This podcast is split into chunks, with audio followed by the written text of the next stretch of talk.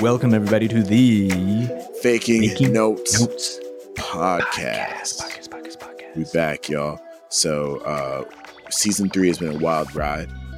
Um, and we are happy to finish this season off with a banger. Uh, with a discussion of like one of the most important books I've ever read, How to Win Friends and Influence People by Dale Carnegie. We're gonna go through some spark notes. So, please like and subscribe. Give us those five star reviews. If you leave a review, we will read this on the podcast. Mhm. So like, we come ran on out. out. We're, we're out. We've read all of our reviews. Um, so just keep keep them coming. Also, if you want to talk to us in between the episodes, join the Discord. We're always hanging out in the Discord. We're having a good time. Uh, great conversations. We've got a great little community going on over there. And uh, let's get into it. So, this episode is, I think, going to be one of the most important that we drop this season uh, because it's the last one. Also, I think, you know, there's a saying that goes if you want to go fast, go by yourself. If you want to go far, go together. And the only way to go together is to learn how to work with people, how to win friends, influence people. And uh, that's kind of going to be what we're talking about today. We're going to go through some highlights of one of the most influential books in my life that I've read uh, called How to Win Friends and Influence People by Dale Carnegie. Um, we're going through some of the principles here. Sweet. And we, we're putting on a little spin. So we're going to uh, how to kiss butt and influence people. Yeah. You know, it's the Faking Us podcast. Here we have Yeah. spice, it up. Mm, delicious. What a, what a sound effect. What is? I'm, I'm here for it. Is that what you were searching before before we press record? That's, that's no, big- man, I, I had that I had that ready to go. You know, this is this is dial this is dialed in. So briefly, this book it's often cited as one of the most influential books for business for leaders. Um, a lot of the famous books that we've referenced since then all kind of point back to this. And here's the thing. So a couple quick bullet points before we go in here. Uh, Carnegie, you know Carnegie Hall, not the same guy. It No. is- No, this it- is it- Dale. it, This this is is Dale Carnegie, uh, not Andrew Carnegie. So just to Mm. throw that out there. Um, although I'm sure Andrew Carnegie used a lot of these uh, principles. Mhm. Um, but yeah, Sure. Dale Carnegie, one of the first to really like write about these things with how to win friends and influence people. Um, before we even like go through point by point, I think it's important that um, and Drew, you've said this really well in the past, like in our uh, money, influence, marketing, some of our previous social skill episodes, which you also go check out, is that having these guidelines and templates and books and reading about power or influence or making friends can f- feel odd and scuzzy. It's just like, oh, is this some big game? Uh, having more influence and having more friends and having more people like you is a great thing to have. Mhm. and to really execute on all of these various tips and tricks, the social skills, everything, you have to be sincere about it. Everyone can see if if you're not following through with these with like good intentions. We all know it's obvious. Uh, this is just simply tools and templates and understanding on how to be more likable, to to kiss ass more effectively, to be a better leader, to be a better uh, follower, or employee. It's Mhm. just helpful to know. And just like if you're out there playing your instrument, it'd be like, no, I don't want to learn anything about theory or history or how to practice effectively. That's cheating. I just need to like go make notes. Like, no, you would want to put time in how to effectively practice, how to effectively perform your technique. All those things go towards making you a better musician. Uh, why would making friends or interacting in the business place, why would that be any different? These are just techniques, practice techniques, theories, f- frameworks to kind of help jumpstart uh, your way into influence. Before we hop into it, I also wanted to echo what Trevor said. You must be genuine and you must be sincere. A lot of the, the book does say a lot of that, like flattery, the difference between a compliment and a flatter and flattery is very simple. It's like a compliment you feel, and flattery is to butter somebody up to get something in return, right? Mm. And so I, I view these mental models and frameworks more as the act of brushing your teeth. You know, it, it's like it's something that you do to make sure you're not doing anything wrong. Because have you ever had a social interaction where you're like, "Well, that went badly," and you have no idea why? Well, this book can maybe reveal some things you might have done wrong that like could have put a person off. And there's something to know when you have a little checklist like this, when interactions do inevitably go badly, but you do everything you can to be empathic, see things from the other person's perspective, it allows you to kind of absolve yourself and realize, look, that person's crazy. you know? like I, they don't want to like me. And that's okay. So as long as you do your homework, you do the best you can do. You can also have a lot of social anxiety dissipate and knowing that you did your best and did everything you could. And if things don't work out, and they won't always work out, you can more easily let go. So without Mm. further ado, let's just hop in. Um, this is going to be in four different sections. We're going to cover techniques in handling people, six ways to make people like you, win people to your way of thinking, which is so important, and be a leader, how to change people without giving offense or arousing resentment. And so uh, we got this this uh, blow to blow summary from uh, Farnham Street Media Inc. Oh my So shout out god! I didn't even look at the link. Farnham Street. yeah, uh, He's done great interviews. He's the one who who emphasizes uh, direction, not speed. Mm. I didn't even like look at the URL. So, Oh yeah. cool. No, like shout out because like you know summarizing books is very hard. But uh, I've read this book maybe three or four times, and like after looking at these uh, bullet points, it covers a lot of it. So let's get start started with uh, techniques in handling people. Um, the first one, number one, Trevor, uh, don't criticize, condemn, or complain. Whoa, Whoa! I've been guilty of that. Have you? No, never. I've never complained in my life. Just like, oh my god. Okay, so this is another one of those like Stoic principles that they'll mention. Uh, I I can't remember if it's Marcus Aurelius or Seneca or one of them, but w- one of the old dead Greek people uh, said something like, "Don't be caught complaining, not even to yourself." And I've been thinking about that more and more because I think it's just important to like emphasize and like really hone in on the like complaint part. It's not like don't raise issues. Like if there's a problem, you want to bring that up with your boss. You want to be in a in a position to where you can. You want to let people know if things are rough. But I think like the complaints and like the criticize, it's it's like like negativity. It's having these things without a goal. And I don't know if that's like a correctly ass- assessing assessing these types of things. Um, but if it's just to like bring on the negative, you don't always need a solution. Sometimes you just got to be able to like voice, hey, I think this is an issue. It's just like what happens when someone complains to you? Like, what's your first instinct? Stop. Yeah. shut Please just shut up. yeah. yeah just, I'm going to kill you. it's it's it's more of just like, hey, you know, when you're when you're in a leadership position and people everybody complains to you, right? But when you are a leader and you have people that work with you that come with I know you said don't come with a solution, but or you don't have to. but you don't have to. But like Yeah. even just the act of saying like this is a problem and I'm testing some solutions will update you makes the other your counterpart feel so much better. If you don't just like blankly there's no more there's no more mangoes in the freezer. Ugh, I'm hungry. It's like uh cool. Go buy mangoes. Yeah, like or just like tell me okay so in a different so this is a stupid example but another way you could say that is like hey notice there are no mangoes in the freezer. I don't have any money right now but here's a link boss could you like buy this? Could you put this on the next amazon fresh like order? And here's a link boom like you didn't solve it but you came up with a plan of action you were like i'm working on it like it's much better than just saying everything's on fire. I don't know where the fire extinguisher is, and I'm thirsty. It's like, yo, chill. yeah.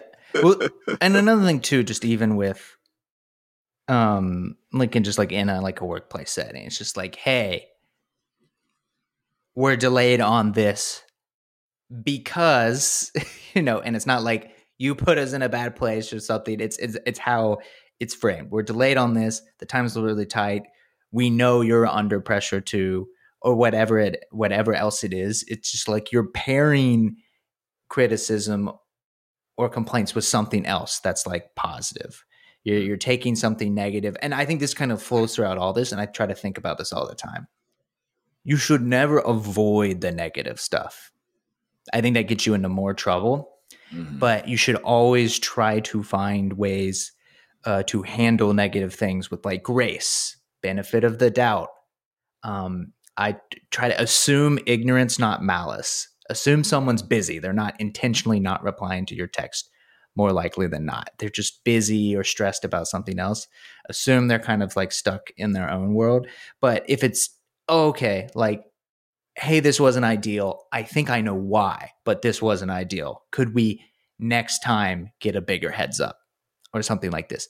And then next time, can we get a bigger heads up because, you know, and then it, it like gives permission. It just makes it clear like why something might not be unacceptable or why the complaint is is warranted mm-hmm. because a big part of any team and i literally just saw this on instagram before this like they shared like google's team building chart you know the number one priority was like i think what they called like psychological safety like that was the uh, of their of a business team's maslow hierarchy it wasn't anything else. Like, like number one, psychological safety, which is that like people feel safe um, being vulnerable, being able to voice complaints. Because the moment someone doesn't tell me that they don't think this deadline works or that they don't tell me that, hey, I'm not available then, we're all in trouble. Mm-hmm. And same thing. We're going through a big, uh, like a huge project at work. I go up to all of the big wigs. It's just me in the room with the big wigs. And I'm like, the deadline doesn't work. Here's why. Mm-hmm. You know, let's learn from past experiences where it didn't quite work out, or in the past we've underestimated so and so, or this is going to be expensive, or would it be better if we did this? So it is a complaint. It's a like a critique of the situation, but it's voiced in that kind of mutual sense of like I'm bringing this up to spur change, not just to bring you down. Yeah, it's huge. And also, just really quickly, we'll cover the other aspects of handling people before we go in, in, in depth on each of them. The other two techniques in handling people is give honest and sincere appreciation. And number three, arouse in the other person an eager want. So let's talk about just really quickly giving honest and sincere appreciation. I think this is very much overlooked. And I think a lot of the root of these principles you'll see, they have to be rooted in gratitude. If you come from a position of gratitude in your life, a lot of the stuff falls in place automatically. Back to number one don't criticize, condemn, or complain. If you have gratitude for what you do have and what is going right in your life, and you really take a moment to, as David Goggins says, reach into the cookie jar to your past achievements, things that are going right, mm. you'll find that there's not too much to complain about. There's not too much to criticize. And then you can actually walk back some very harsh things you want to say because you see the other person or the other people do most of what they do very, very well and very right. And then you know, if you are grateful, then you're already in this area of where you can like know the things that are going well and you can give the honest and sincere appreciation that people often don't get in their lives. What is the value of like giving honest and sincere appreciation, Trevor? I think you you said it. or or can, I, can I actually yeah. flip it? Yeah. What does it feel like to receive it? Oh yeah, give me yeah, that baby. shit. yeah, yeah. it feels good because there's just something that it disappears in adulthood. Like you just don't get, you know, the high fives anymore, and like no one seems to like recognize it. Which is weird. I mean, you do see sometimes it's to an extreme where like people get surrounded by yes people, and then you're constantly told your idea is great Kanye. when they should. Yeah, yeah, like and and that happens to more powerful people. That's a studied thing. The more powerful you get, the more people start kissing your ass, and then you never know when you're doing something wrong or when people you hired may not be the best people. That happens all the time. Beyond that, even in you know like this stages uh, of our life, it just it feels good and it's free to offer this stuff. It doesn't cost you anything to give a compliment. And the moment you say like, "Hey, I really like this," and particularly when you go beyond just like, "Oh, I like this," or "Yay," or whatever, but like you give some bit of like actual like specific tailored compliment. I really like how you handled that email. Like I Mhm. think it got the point across without being mean or something like that. Or like, hey, I think you it was a great thing that you did X. Uh and because then it just shows it shows that you care. It feels good. I think the key thing is of course honesty. Like don't give a compliment in that way if you didn't like it. You can almost always find something or something about it. Like, hey, for that piece or that book, you know, it's not like really like for me or whatever, but like I'm glad you did it Mhm. you know i'm glad you like went out there and like did it because i think this is going to help you out or something um just don't forget the sincere appreciation. Mm. it can go so far. It makes you feel good. Just know how it makes you feel when you receive it. And then if you're able to dole it out like i said that doesn't cost you anything. It costs you zero. And and one way that i've employed it in my life is like when you think positive things about people which happens okay? I know we like to think that we only like have complaints. We only think negatively about other people. But oftentimes if you're aware of your thoughts and you think something very positive about somebody whether it's in a moment or it's even you're doing your dishes and you think about somebody that does that's positive in your life text them. Mm. tell them. You don't know how long they're going to be on the on the earth. You don't know how many opportunities you're going to get to tell them. So just tell them in the moment. They might be exactly what they needed to hear okay? Like whenever you think something positive about somebody voice it if it's sincere. And usually when you think it it is sincere. Your thoughts are pretty pretty good compass. So uh okay and, and then arouse in in in a, in the other person an eager want. This is something for leaders out there. Um if you have a clear vision of something oftentimes other people will say i don't see it. Because if they did see it they would have done it right? And if it was something people easily grasped it's probably not thinking you're probably not thinking big enough. But what you must do when you're working with a team is arouse in the other people an eager want right?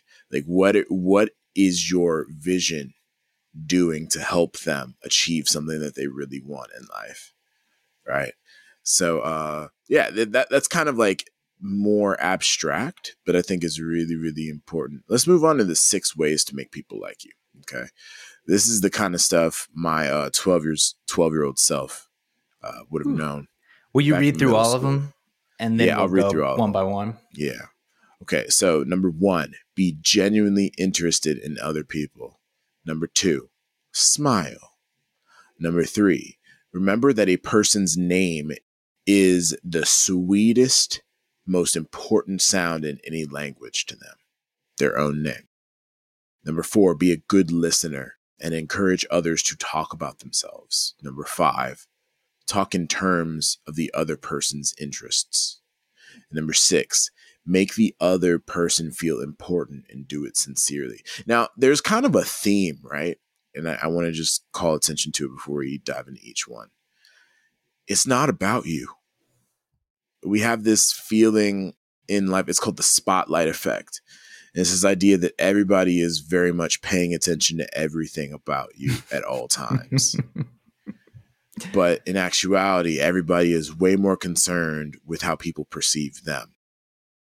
So when you employ a bunch of these six ways to make people like you, you know, being interested, smiling, remembering the person's name, being a good listener, talking to them in- about things that they like, and making them feel important sincerely, like you're playing into their spotlight effect and you're contributing to that. And so if you want people to like you and a way to really get people to like you is to like them first and think about them and put them first. So let's let's dive into each one uh, specifically. So be genuinely interested in other people. Trevor, how do?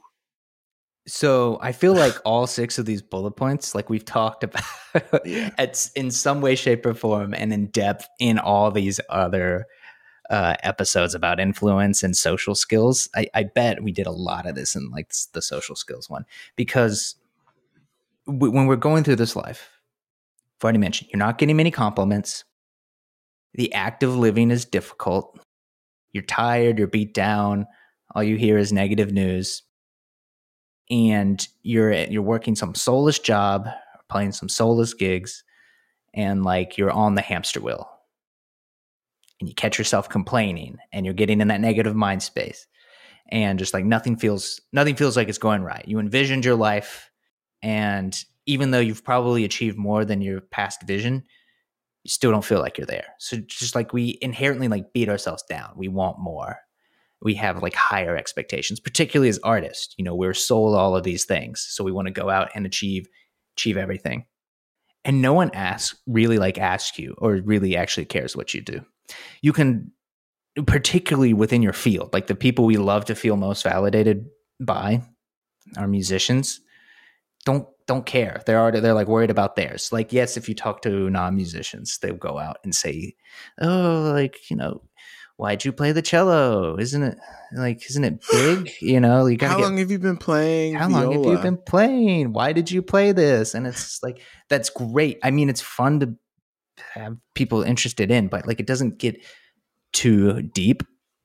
The easiest way I've found in all of these conversations, and it's like tried and true, I've tested it, going to weddings, talking to people who work what on paper is the most boring jobs and what on paper seems like the most boring person. It I even made it like a game. It's like, okay, like this person seems like disinterested with life. They don't want to talk about their boring law job or their boring business job working in finance. And then I go to them and I'm genuinely interested in like what they do for a living and what their interests are beyond work. And so you give them an interview. You're asking follow up questions. You're digging deeper, and then something always happens. There's some light bulb, and then they just open up. A great example. I was at a wedding recently. Uh, I'll leave names redacted, but I was talking to the husband or fiance of um, someone else at this this wedding, and like works standard law job. Seemed just kind of like tired. On the surface, not the most interesting conversation is going to come out of this. But just after digging and probing, his younger sister went to school in Greensboro in theater. I thought you said youngest Yeah. sister. Hot. Oh, I was like, okay. yeah, Uh, yeah, yeah. that's where this going. Yeah. oh, it's great. But so she works in theater. And then so we're talking about that. And he was like, Yeah, she's just I like I see her work so hard. Like I don't know how anyone works in this. And then we're talking about like the, the, the grinds of the industry, but like how tenacity and all these other things we talk about this. Next thing you know, it's like, oh, where'd you propose? Oh, down in Hilton Head on the I like I see on your shirt, it was, you know, it's like Sherlock Holmes. I see like the little Hilton Head pin, the lighthouse. It's like, hey, I used to go there as a kid. Like, what's like special about Hilton Head to you? And he's like, oh, I proposed on that lighthouse. Like growing up, it was like always like the happiest, you know, those were always the highlights. And the next thing you know, I'm talking to surface level, what would be a normal, boring, how's the weather? Why are we here on this weekend by conversation? It was like 45 minutes talking about like all sorts of things, but it's leading through and by generally like being interested in what they do. And like that's how you get to this deeper level conversations. We can probably not speak for three years, but I feel like I could walk up to this person at whoever else's next wedding and they would have remembered that conversation. That was Oh, a yeah. meaningful conversation that stood out amongst a sea of other boring stuff. And I could see it in the face. That's what's crazy. Like literally like light up. Like it hadn't been that happy in like a long time. I never saw it uh, at any other point. But I remember the moment we started talking about Hilton Head. and then we're getting into the engagement and like what Hilton Head means to this person, and then his sister. Uh, it's it's just wild. Like you you remember those things, and it starts by being interested in them. Easy way to do it. It's an interview.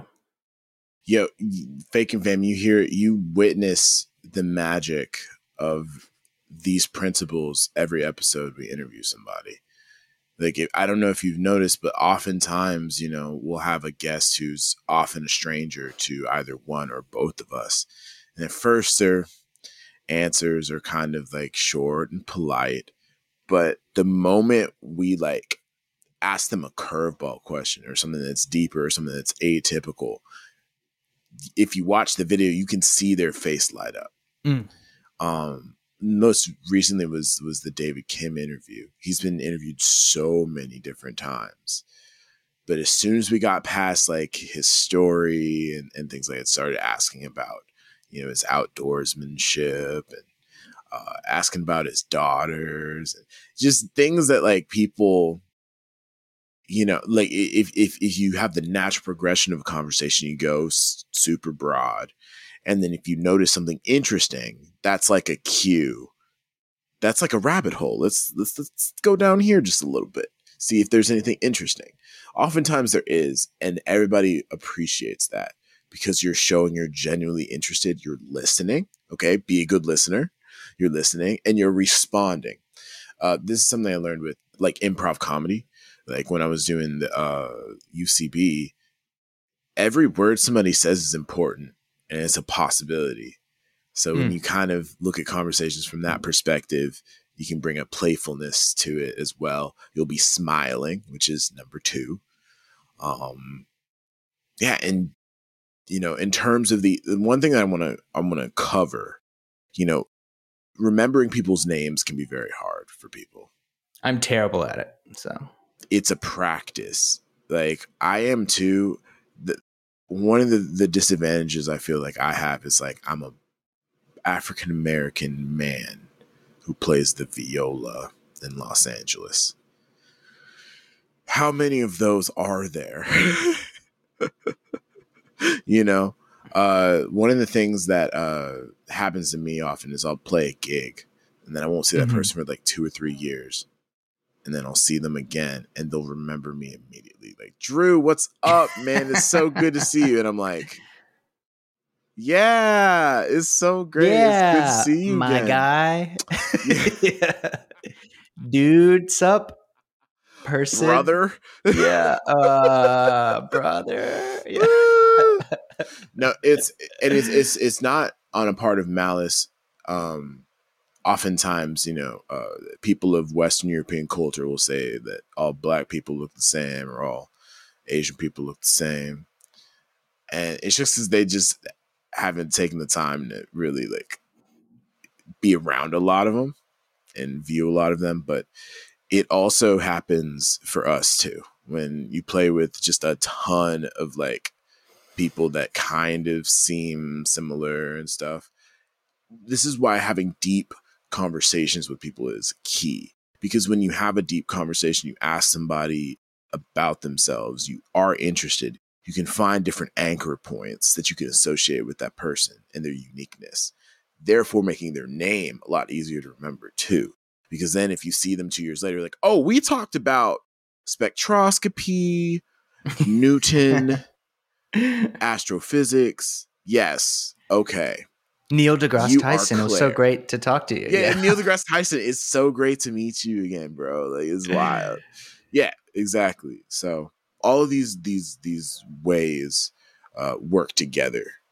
Um, and because I'm like it, eh, like Amy now like laughs because I'll remember every detail about that conversation, like the Hilton Head, like his sister going to Greensboro College in theater, and now she lives in Atlanta. And I would just forget that I won't know the name and she'll laugh. She'll be like, "Yeah, you talked to you know Tony for like forty minutes." I'm like, "Tony," and then she says like, you know, "Oh, well, he's from Philly," and I'm like, "Oh yeah, Philly from who does this? He lives with his wife. His cousin does this." Like like all these details because like the details to me are important, but you emphasized the importance of the name to me years ago, and maybe from this book. Like it's the sweetest and mo- most important sound in any language we're not often called that. It's we we we build an identity with these names. You know what names your parents call you, what names your sweetheart calls you, your childhood friends versus your work friends. Like the name is important. Um, we talked about another episode, so I won't go necessarily into the strategies, but particularly when you're working with young kids, you're teaching, their name is kind of all they have. They don't own anything yet.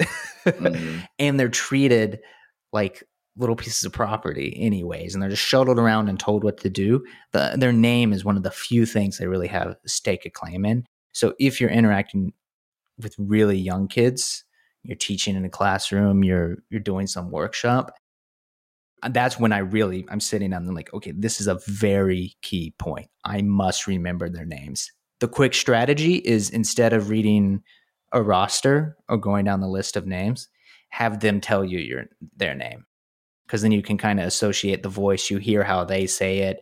You're like attaching it. I'm just like, I would always introduce myself. Yeah, I'd go down the room and everyone kind of like get a chuckle at it because I'd say my name 18 times. It'd be like, Hi, my name is Trevor.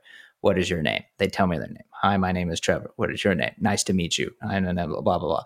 And it's silly, but like there's just something about that personal connection. And then I would never, never forget their name ever again just because they, they told me. I wasn't reading it off a list, it was out of their words. The last thing, um, not the best example, but you see this in big name leaders who are known for charisma. And they would always say this about Bill Clinton. Everyone, whoever would like speak to him or like, oh, I interacted with him, they're like, he made you feel like you were the only person in the room he remembered your name. John Mulaney has a hilarious skit about this too.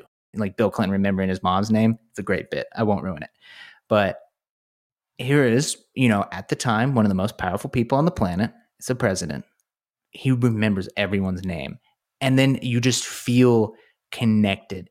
People like that, particularly when you're in the upper position when yes. you are the higher plane. Yes. If you're going down there, it's just like higher status. When someone reaches out, like, "Hey, it's the other I get emails like this all the time. Hey, I don't know if you remember me from back and blah blah blah. And it's like, yes, I do. And here's a fun fact: what I remember about that interaction. Drew, you open up a lot of these podcasts. We have guests on. Like, hey, don't you remember that time like three, four years ago we were in this? You know, Stephanie Matthews. It was great because we were all cutting up at this first rehearsal, and they told us this funny thing, and they'd be like, "Yeah, I do remember that." Like, it's just showing that you were interested, that you care, uh, and it makes them feel amazing. Makes them feel so, important that you remember yeah. things about them. And so I, I do think we would be remiss if we didn't give a couple of things, like a couple of tips on how to remember names, just really quickly. Sure. First of all, until you know that person's name, never say, So what do you think about this? without say, say their name back to them as mm. often as possible during the first conversation. And Smart. then when you leave, what I do, I do a little game. So if I go to a party, I've been going to a lot of work parties with Michelle recently. And so it's all just a bunch of doctors that I will never ever meet except when I go to parties. They always remember my name. Sometimes I don't remember their names. When you look around the room when no, you're not talking to anybody, just quiz yourself. What's their name? What's their name? And recite it three times while looking mm. in their face every time you look at somebody new, Paul, Paul, Paul, Steve, Steve, Steve, Stacy, Stacy, Stacy, right? Just doing that over the course of a night, it really helps a hmm. ton mm. in helping like retain people's names. But uh yeah, recite their name back to them as you're in conversation. It feels weird and awkward, but they don't mind. They like the sound of their name. Remember that. It's the sweetest sound to a person in any language is their name. Mm. Okay. Let's move on, shall we? Uh, how to win people over to your way of thinking. Persuasion. This is incredibly important, especially if you're trying to get a team on the same page as you and get them to pursue the same goal. Okay, so there are 12 points here. I'll go through them really quickly. Number one, the only way to get the best of an argument is to avoid it. Star and asterisk that one. Number mm. two, Show respect for the other person's opinions. Never say, quote, you're wrong, unquote. If you are wrong, number three, if you are wrong, admit it quickly and emphatically. Number four, begin in a friendly way. No matter what, like whatever social interaction you do, begin it very friendly. Number five, get the other person saying yes twice and as quickly as possible. Number six, let the other person do a great deal of the talking. I can attest that's very powerful. Number seven, let the other person feel that the idea is his or hers. So plant the seed and let them think that they thought of it all along. Inception. Number, inception. Number eight, try honestly to see things from the other person's point of view. This is key. Number nine, be sympathetic with the other person's ideas and desires. Number 10, appeal to the nobler motives. Number 11, dramatize your ideas. And number 12, throw down a challenge. So, Mm. Le- were there any of those that kind of stuck out to you, Trevor? It was a I mean, a lot of these are great, obviously. Like a lot of these are like things and phrases that will enact, and some I always have to like actively remind myself. And I think everyone who's listening will kind of get a sense of that too. Like you, you'll have heard, like, "Wow, oh, I do always do that," and then for a couple of them, be like, "Oh, I never do that," or "Oh, I do the opposite." You oh, know, sh- you know what's one that Yeah. nobody does? It's Let's number hear it. three. If you are wrong, admit it quickly and emphatically. Like, can I give an, can I give an example Yeah. of when I did that?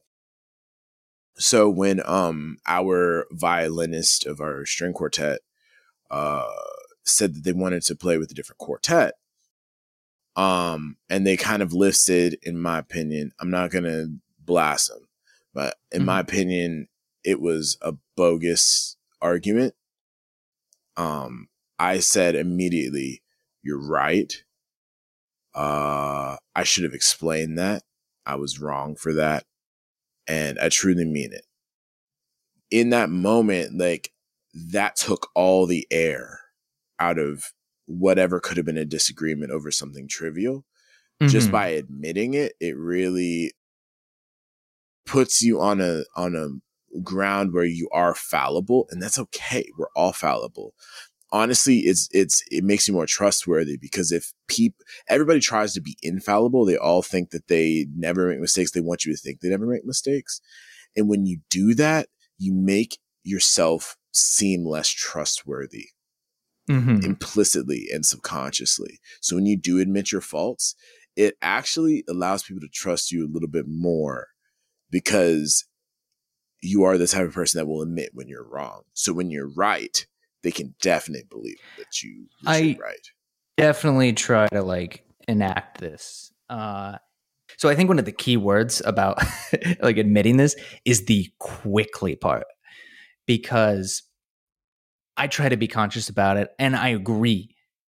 You you don't even like hop into some conversation and then like have 15 minutes of settle time to like get to the get to the problem. I think preemptively being like, "Oh, I was wrong," even if someone else like made the mistake. A big part of leadership is taking the sword.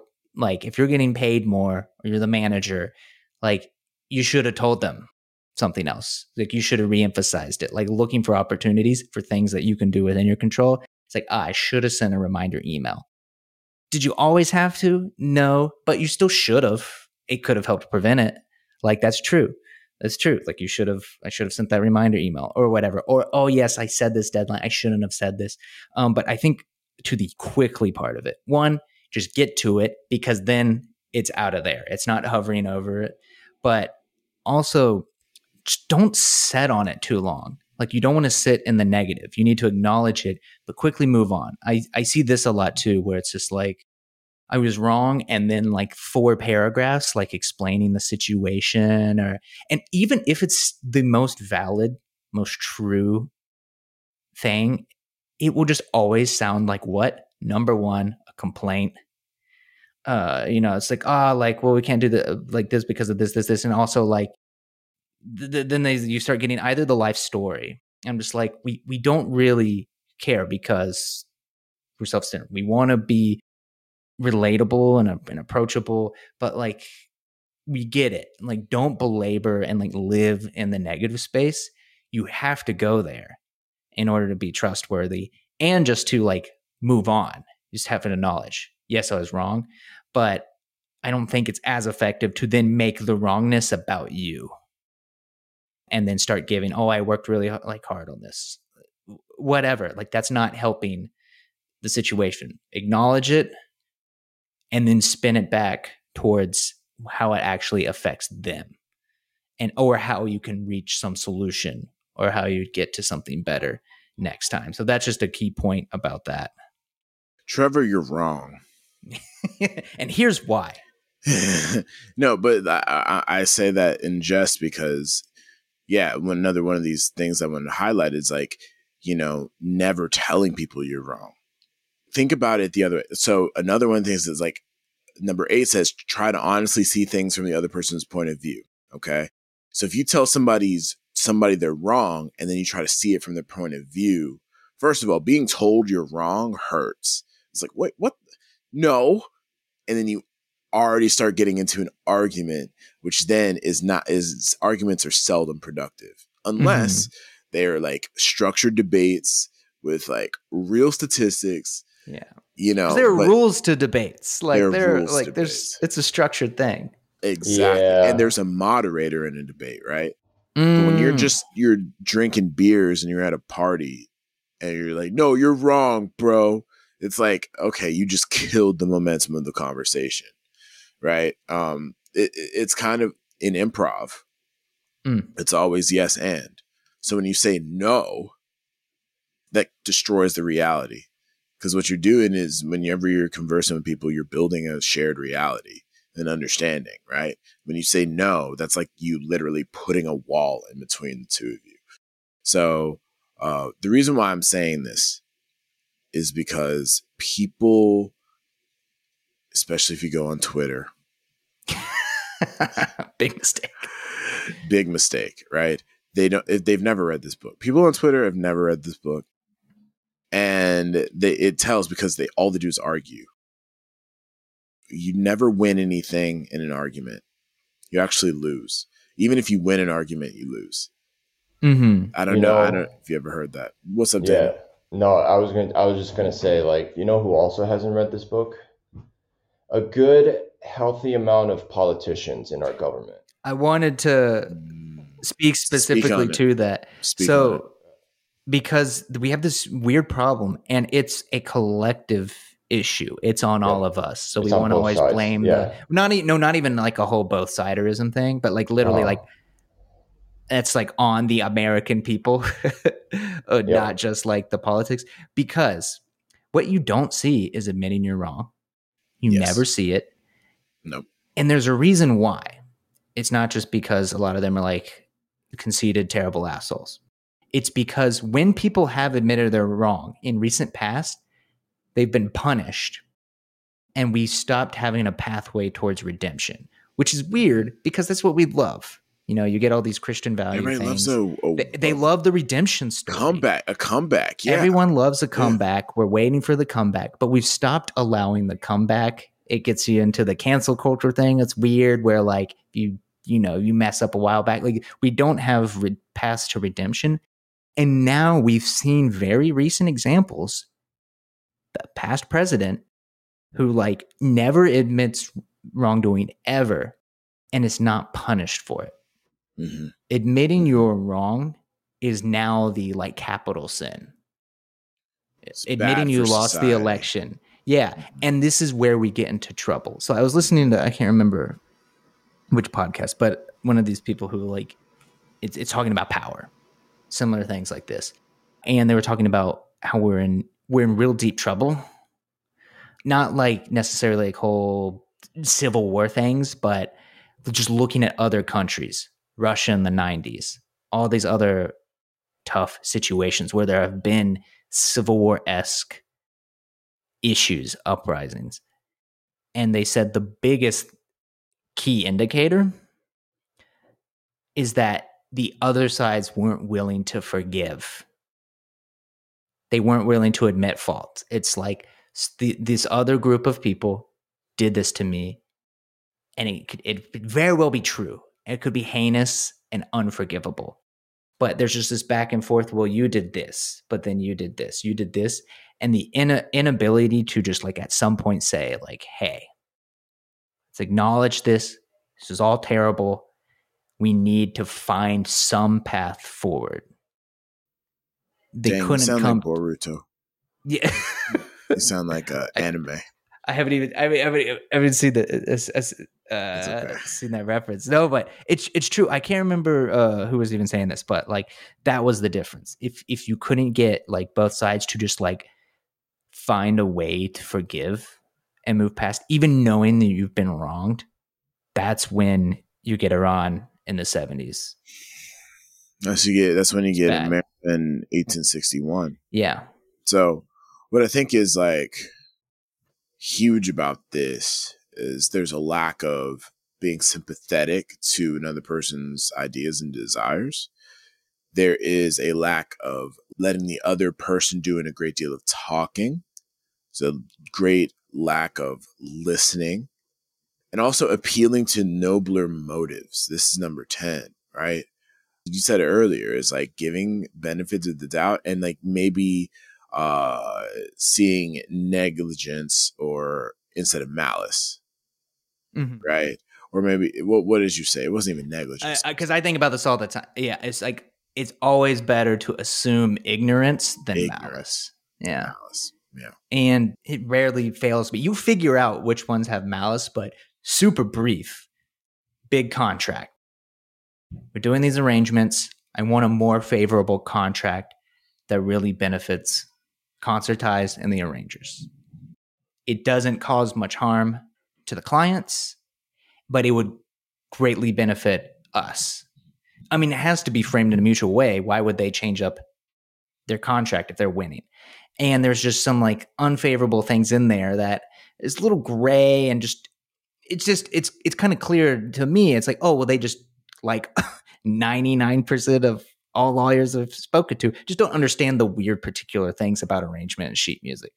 It's weird. It's not profitable so like why if you're a lawyer why would you dabble in this weird complex thing that like barely pertains to 97% of all music mm-hmm. they're dealing with sync rights and mechanicals and ownerships and PROs and tours for big artists. They're not worried about the little sheet music that makes a dollar on commissions. Um, yeah. But still, it's like they're just things in there we want a better contract and so like a lot of the anger is like oh well did they set this up to like deceive us to sign these contracts like no they just don't know and so we go into this meeting and like we're saying some things and i was like hey you know we begin in a friendly way it's not in malice um, we make it about them and uh, a big part is we don't you also just don't lie i think it's just like a huge point don't deny that things will benefit you because then it seems like a scam. If you come in here just like, yeah, we want a new contract because it's going to make everything better for you. Um, like, no, you need to like let them know, like, hey, this is better for us for these reasons. There's some also some perks for you. Like, you're less legally liable now. You have more protections, and it's going to bring the cost down, or whatever it may be. And it benefits us. And then I tell them how it benefits us because then they see it like, oh, they're pushing for it for this it's not out of malice or trying to undercut me. They can do this and they're going to take on more responsibility. But it was just very clear. I couldn't quite get it from the text of an email that in these this situation and many other situations, often they just don't know. When they sent you that contract, they might not have read it all. You know, some lawyer in their team sends it out they don't know the particulars. They're busy in their own jobs and their own lives to have seen that in clause 11.2 point, you know, C that it has some unfavorable language. And so you don't come in hot and light them up for trying to trick you or scam you. It's just like, hey, I flag- flagging this. Like, let's talk about this. I, I think we don't. It just doesn't need to be here, or let's frame it in this way. And then I just say why, and they're like, yeah, no, that makes sense. Mm-hmm. Tons of these examples. One last thing I want to highlight before we jump to our, our next section is um, when you're dealing with influencing other people, right? And this is kind of in the vein of what you were talking about, is like highlighting the benefits that you have and the benefits they're going to get. Another way to frame it is like, and this is this is what Carnegie said, the only way on earth to influence other people is to talk about what they want and then show them how to get it. Mm. That's beautiful. Do you want to dig into that? Yeah, I'll just really quickly, right? It kind of goes into like the principles of like being in, being interested in people, and this this is very much essential social skills networking, being interested in other people, learning about what they want, what they desire, not what they have, but what they want, right? Mm-hmm. And if there's something that you, you can do to give them something that they want, and if you could find a way to where they can help you get what you want, if you can both get what you want by working together, that's when you find a way to collaborate. That's when you find a way to achieve greater things than just the sum, like just your individual efforts. It's the sum of your efforts, which is greater than the units.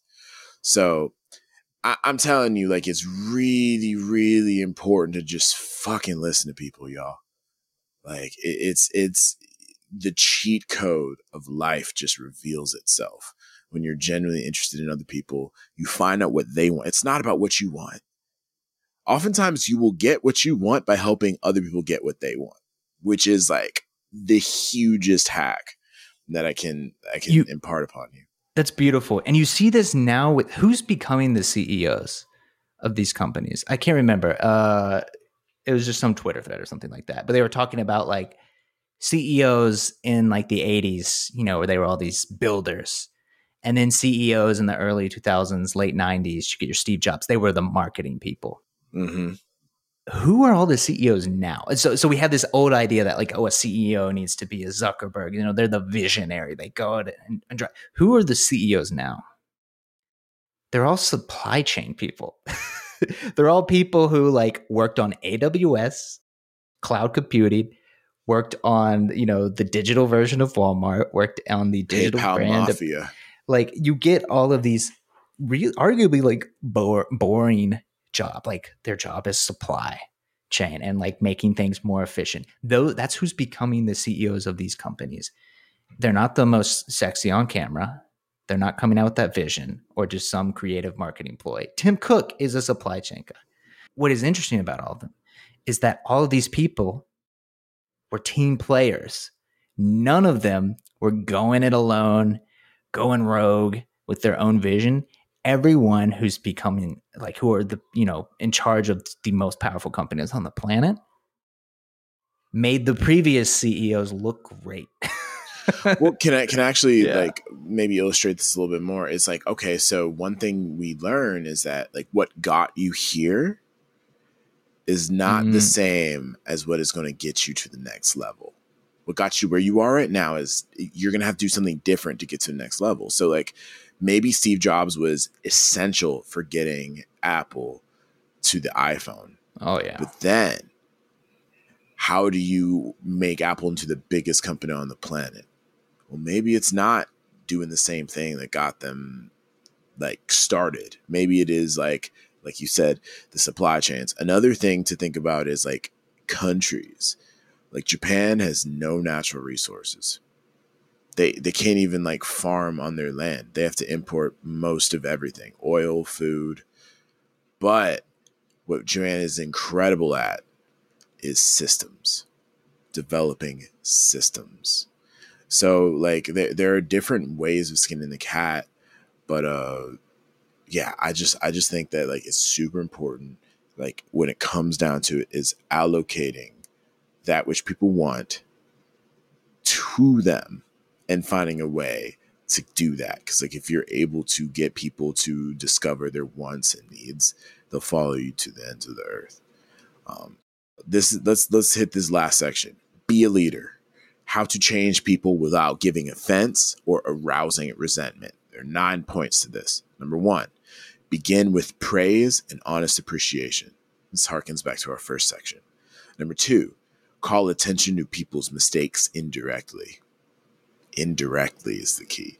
Number three, talk about your own mistakes before criticizing other people. You'll see this in comedy when mm. comedians roast each other. They'll say, I mean, look at me, I'm like the budget, you know, Grinch. You know what I'm saying? Like they, they they shit on themselves as they're shitting on other people. So it makes it a little easier. Uh, number four, ask questions instead of giving direct orders. Number five, let the other people save face. So don't address them directly. Be like, somebody smells like shit in here. and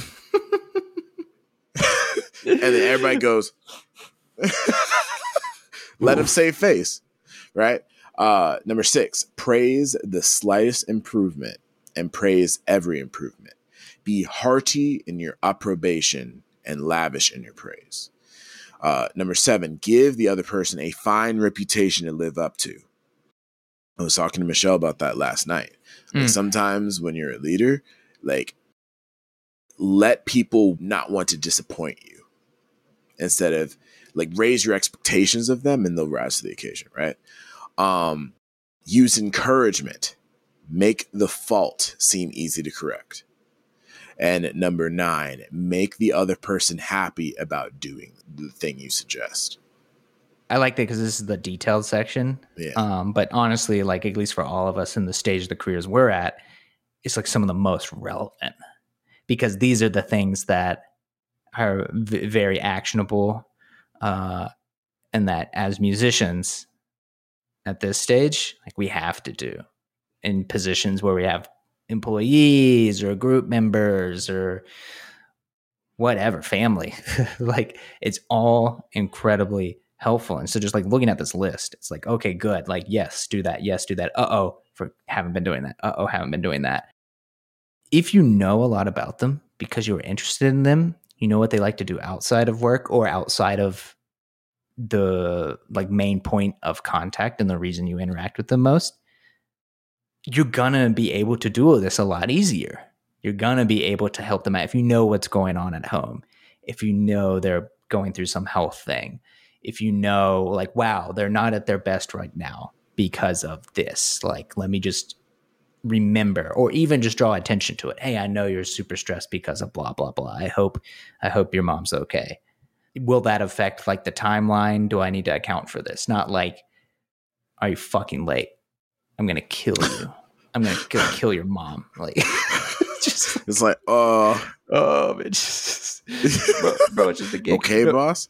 yeah, yeah, you're good. Um, so uh, I try to do number three a bunch, and the the talk about your own mistakes before criticizing the other person. We've got this big, we've got all these Google sheets or whatever, and like process, keeping track of things. Again, uh, supply chain. Where are things in process at work? And there's a lot of moving pieces, and stuff will fall through the cracks. So I stress like, hey, let's over communicate. But sometimes I don't update the sheet because I'm in the flow. And what is it? We criticize people for their outcomes or their actions, but we don't criticize ourselves because we understand our full situation. I don't remember the exact quote. There's a much better way of Mhm. saying that. But basically, we give ourselves the benefit of the doubt. Um, if We we, are speeding, it's because, oh God, this is really important that we're late, or oh, I need to get to the hospital. But if someone zooms past us, it's never, oh, they need to get to the hospital, or they're late for like the kid's graduation. It's like, wow, what an inconsiderate asshole. Uh, we always give ourselves the benefit of the doubt because we know the context. When we're speeding or cutting a line, we don't do the same. Uh, I make sure I'm like, hey, I'm I'm gonna post more on this. Like, I'm sorry, I haven't been keeping up this sh- you know process sheet, this document up to date. I know I'm behind on this, um, so I'm gonna I'm gonna improve on that. Could everyone else also Mhm. go in and like input what they need to do. We need to do this because we don't want anything to fall through the cracks and get into a tight spot later. Right there, that's like that's all it needs to be said. Doesn't need 12 paragraphs about responsibility or like this is your job, damn it. You know, it's just like I also need to do this, which is true. It would be helpful if we all do this. Here's why. Period.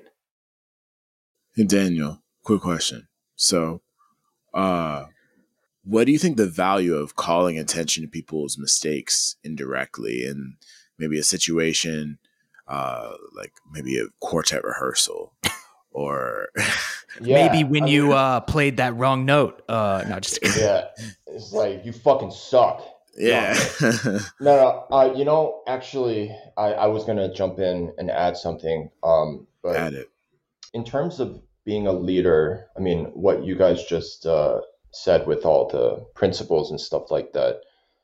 For the faking fam um, who want to pursue a career in teaching, I mean, all of these principles apply. Mhm. And in reference to what you said about like indirectly making a mistake, I mean, one example that I can think of in my teaching is this idea of when you're teaching someone, you know, giving information as opposed to giving commands, which is basically number, uh, it's a combination of number two and number four, right? Yeah. number yeah, four being ask questions instead of giving direct orders so you know how you word stuff is very very important.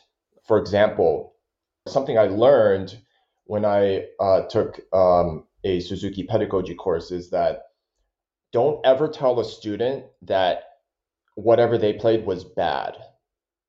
Mhm. tell them that Mhm. it could have been better. So whenever some uh, student might play something i always start off with the good things. And then after that you know usually you go to the bad things right? It's like the good and the bad but it's not good and bad it's good and what could be better. Mm. you know and so that triggers a combination of all the principles. I mean it triggers um, number eight use encouragement you know uh, make the fault seem easy to correct. You know it triggers nine in a way make the other person happy about doing the thing you suggest because bad has a very negative connotation in my opinion especially for a young kid Oh, jeez. you know, imagine if you were like, "Yo, why'd you play that like like garbage?" You know, And you spit like on. how, yeah, like you know, at a, at an age where they're like developing, I think it, it you have to be very particular with how you word things, and even uh, I mean, even not for a kid, even for like a high school student, because like you know, it's like moments like that where they will carry that for the rest of their lives Mhm. And like you know uh, just want to add um, for the last chunk that we talked about win people to your way of thinking for any of you faking fam who um, want to become chamber musicians Mhm. this is the reason why being a chamber musician is really really difficult and so if any of you faking fam want to become a chamber musician i literally want you to memorize this episode word for word i want you to listen to it put in your 10000 hours you like know, and subscribe. like and subscribe. yeah subscribe. like and That's nice. subscribe at the same Like, time no but seriously like I always like to say, like, you know, uh, if you're a chamber musician, you should get a, a degree in music performance and psychology. Yes. Because it's not about, it's not just about playing together and playing in tune. There's a whole nother component to it, which is listening to people, you know, compromise, all of these things that we talked about before.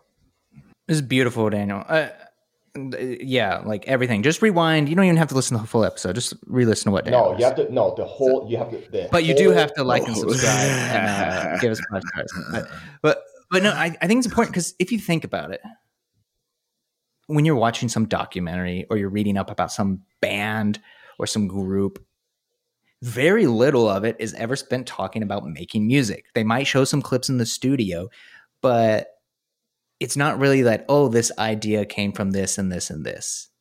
You're just watching how they interact. The biggest part of any band's story is when they break up or when they got together. Like those are fundamental things. How do they interact? The Beatles, all the drama within the group. Who's dating who, who hates this. Like that's the stuff that like interests people and like is very critical to the out- output. That's the essential things. It's interesting looking at this like now, like having to be in leadership. It is hard to get people to buy into your vision. Like what Drew, Drew said, like if it's kind of such an obvious vision, why would they buy? You know, it's it's the bar's too low. Like it's it's not like something that you really want to like strive towards. And it has to be mutual. They have to want to be a part of that vision. Otherwise, they're not going to do it. I put in the extra time and the extra work on a lot of these things because I believe in the vision, like fundamentally. It's like Does are def- helping you with Yeah. your vision help them get what they want? Bingo. Underline, underscore. Uh, and it can be anything. Sometimes like, okay, you we, we want this raise, we're doing more work. Like it can just be money. It's like, oh, I want more money. In order to get more money, this thing needs to be a success. Or like, oh, I want to have my own this, that, and the other. Do I need to do this to get towards that vision? Um, what's really interesting, again, coming from another podcast talking about power, was that instilling fear and yelling at someone doesn't produce positive results ever in like the long on, in the long run ever. You see all these like because we, we idolize a lot of these like coaches that are just screaming at everyone. We forget about so many coaches who are ridiculously successful who never yelled at anyone you know treated everyone like adults like they're all professionals over here. And we get this kind of from uh, this person's point being that they had, were interviewing a bunch of generals you know, two star generals, three star generals, people who've been in the business for years. And they're saying, like, I've never ma- made a demand or a command ever. I have to ask people. and it, it is, would you see on TV some police chief, some officer, some agent screaming at someone to do something? He's like, that is TV it's what we think we should do. It's what CEOs and a lot of people and teachers and admin, everything thinks leadership is commanding. But none of those people are in the armed service. In our actual military, none of that. He's like, I only have to ask people. I have to convince them. I have to get them on my side and like share my vision, going down the Dale Carnegie principles and this is the military. Like this is very important to get people on your side or with your vision. And he's not yelling or trying to coax people with fear. He's like, it doesn't work. That's not how it's done. It is in TV only. And the, Russia. Yeah, and Russia. and, and, but you can see how well that's going for their military. Not great. Um, exactly. And then yeah. you see it with Zelensky. Like everyone, he's just like loving him, getting universal praise. People are outnumbered, outgunned, and they are fighting for that cause and they have someone to believe in and he's not he's not yelling at them. There's some yep. greater cause.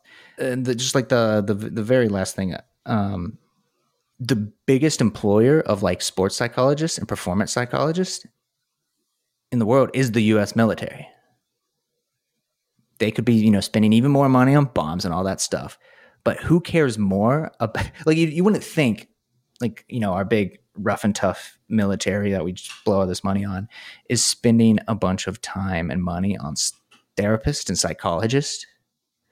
But absolutely that's that's what they're doing because they understand the importance of leadership of the mind on how to treat people. They're the ones spending the people who are running around killing people and defending us and all that other fun stuff are going are have going to therapy you have to like yeah. convince people to be able to give up their lives for a greater cause. Like what's what's a harder ask yeah. than giving up your life? Right? But, you know, the vision of having safety and prosperity for the, your loved ones at home. It's a really good vision to share. Something everybody wants, right? So I, I think that that makes total sense. And and so when you embark upon your projects, I want you to return to this episode. Yes, we make fun. We're joking about it about kissing ass, but I would say kissing ass is is more flattery than genuine appreciation, empathy, and love for other people. And love that is so deep that you listen to them. You see things from their perspective and you mine through introspective questions, you mine their mind to figure out what they want and you figure out a way to deliver it to them. And I don't think there is an, there is any nobler a cause than that, than to make other people's lives better, be of service to other people, and and to put them first. And so, if you're able to do that, you will not be you will not be wanting for help in achieving your goals and your visions because at the very same time you'll be doing that for other people. That's beautiful. I want to wrap this up on a quote from an amazing movie, Everything Everywhere All at Once. I'm obsessed with this movie. It's incredible. And one of the characters seems really passive, really nice. You know, sees the good in everything. And we often like attribute that to being like naive uh, or weak. But here, here's the exact quote. Um, it's like, when I choose to see the good side of things, I'm not being naive. It is strategic and necessary. It's how I learn to survive through everything. And that moment in that film, I mean, the whole film's awesome. Go see it, go buy it. Uh, there's just some like earth shattering phrases that it's just like, that's how you can go through and process. The guy is, among many others, like the hero of the movie. When we could always turn to darkness, that like nothing matters anymore, that, you know, we're all going to fail. And like, why Nietzsche. do we put up? Yeah, it, when it's Nietzsche time, what's seen as like passivity, the naivete, just to, the push back against the darkness, so to speak, isn't weakness. That's the strongest thing you can do. That's leadership. That's how you win friends and influence people. Hmm. How's that for a bow? Beautiful. Thank you so much for listening, guys. Like, uh, let us know what you thought in the Discord channel. Um, be sure to uh, follow us on Spotify, subscribe to us on Apple Podcasts, and uh, we'll see you guys uh, very soon. This is, uh, I think, this is a wrap for for season three. Um, we will be returning uh, shortly, and uh, we're looking forward to more episodes for y'all. Till next time, everybody. One, two, three, Cancun. Yeah. ah, Cancun.